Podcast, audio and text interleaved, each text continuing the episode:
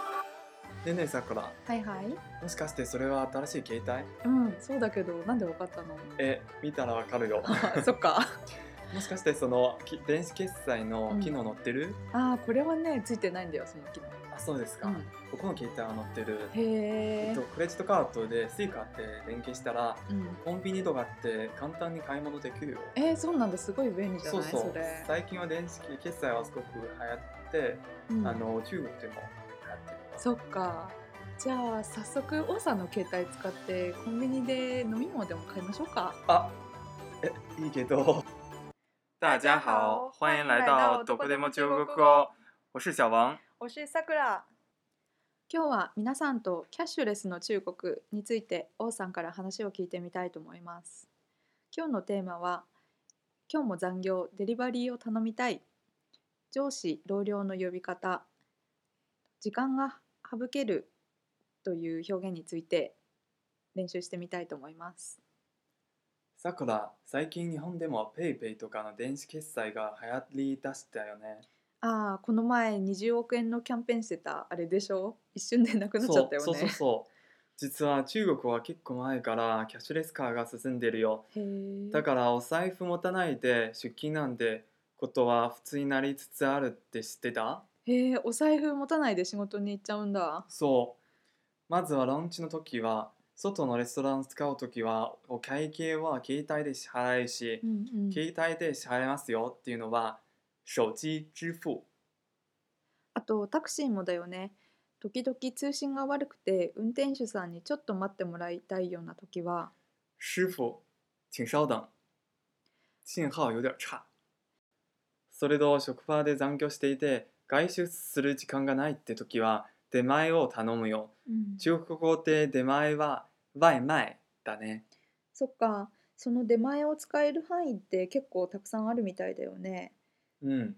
残業してて同僚とかに「あもうこんな時間あ、已经这个点儿了。お腹空いたねそろそろ、ね、出前頼まない?肚子好饿，要不要订外卖？」なんて言ったりするよねうんうん。そうですね。例えば先輩なら、おお先輩、何にしますか僕が注文しておきますよ。なら、王前輩、点啥我来点。だね。余談だけど、中国で上司を呼ぶときは、王さんは、王总、王经理とかって呼びますね。あと、関係が親しい場合や、親しみをあえて表したい場合は、女性の李先輩なら李姐、男性の王先輩なら王哥とかいう場合もあるありますよ。そうなんだ。ここでお兄ちゃんとかお姉ちゃんっていう呼び方はなんとなく家族っぽい雰囲気があるね。そうですね。中国ではデリバリーは食事系だけではなくて薬やコンビニやスーパーでな何々を買ってきてほしいなどのケースもあるってこの前話してたよね。うんうん、そうですよ。最近の中国はとにかくサービス提供の種類が相当な勢いで拡大しているんだよね。へえ。そう。中国では今はサービスの提供の速さとかとにかく手間いらずなことが大事にされてるよ。そうだね基本みんなは少ない努力で楽にしたいかな。うん そうだね。その手間が省けるっていうのはっ省事。ていうんだっけ？そう。文字通りにことが省けるってことだよね。そうですね。そっか、でもそんなにキャッシュレス化が進んでたら、お財布持ち歩くの忘れちゃいそうだよね。うん、そうだね。そんなことないいや、それよく起こるよ。先週出張先の中国でまさにそういう後輩がいたよ。あ、やっぱりうん。中国ではそういう状況はもうめ珍しくないから、その後輩も、先輩、お財布忘れてきま した。前輩、我今天忘了钱包。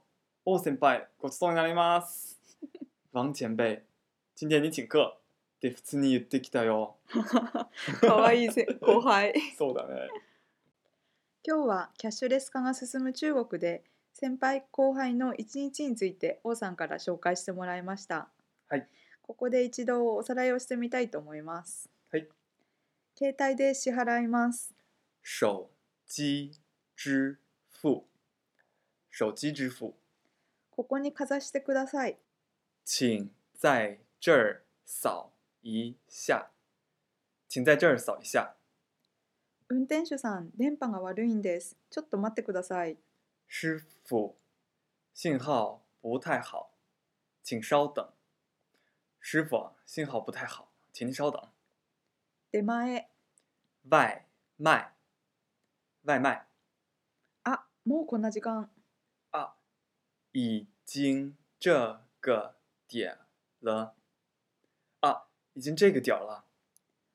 お腹すいたね。そろそろ出前頼む肚子饿了，点外卖吧。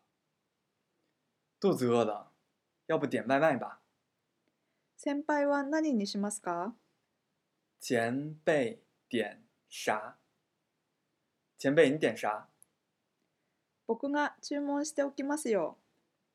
我来点吧。我来点吧。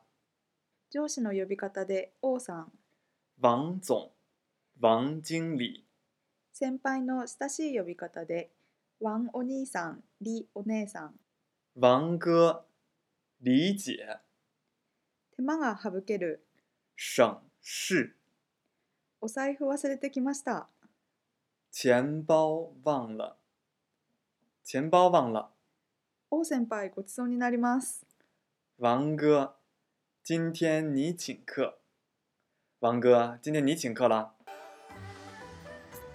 皆さん今日は聞いていただいてありがとうございます次回もまた一緒に練習していきましょう谢谢大家我们下次见。